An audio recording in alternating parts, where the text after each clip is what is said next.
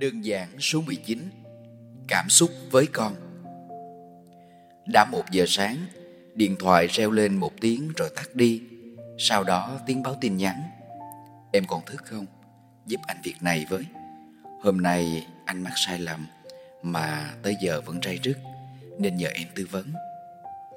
Tôi ngồi dậy, Rửa mặt, Uống nước để giọng trong trẻo, Và gọi lại cho anh Để nghe rõ ràng sự việc. Em biết sao không?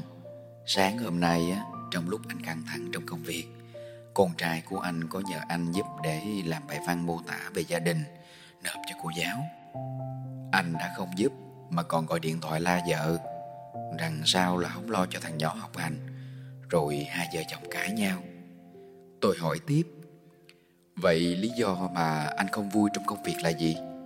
Anh nói, trong xưởng có những việc làm sai ảnh hưởng đến hoạt động của công ty. Tôi nói, anh suy nghĩ lại nhé. Là lãnh đạo của doanh nghiệp, anh có biết lo lắng cho thiệt hại của doanh nghiệp của anh?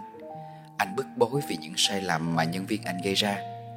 Vậy, anh có thấy sai lầm của anh trong gia đình chưa? Vợ và con của anh đâu tự nhiên chạy vô nhà anh và gọi anh là chồng, là cha.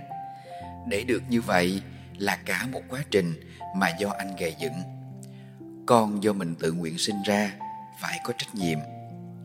Có những người khởi đầu vô cùng quan trọng, trong đó những khởi đầu cho con lại càng quan trọng hơn. Quay lại câu chuyện trên, anh đang là thành viên trong gia đình mà có thể sẽ xuất hiện trong bài văn mô tả của con anh. Nếu bài văn đó tả đúng như hiện tại nó đang thấy, thì cũng chẳng hay ho gì, nhưng nếu tả về một gia đình hoàn hảo thì chúng ta đã dạy cho trẻ sự gian dối rồi. Có những sự việc tưởng đơn giản nhưng vô cùng phức tạp, và ngược lại thấy phức tạp nhưng vô cùng đơn giản. Nếu thời điểm đó, anh nhẹ nhàng kiềm chế cảm xúc trong công việc, vì việc anh đang bức xúc, nhưng vợ anh đâu hề biết mà sao hậu quả họ phải ảnh hưởng như vậy. Anh hỏi con có cần gấp hay không? Để tối ba về rồi hướng dẫn con nhé. Một khi đã hứa là phải giữ lời, vì đây cũng là cách để dạy trẻ. Hoặc là anh gọi cho vợ và nói em giúp anh hướng dẫn con phần bài này vì anh đang phải xử lý việc công ty nhé. Anh thấy không?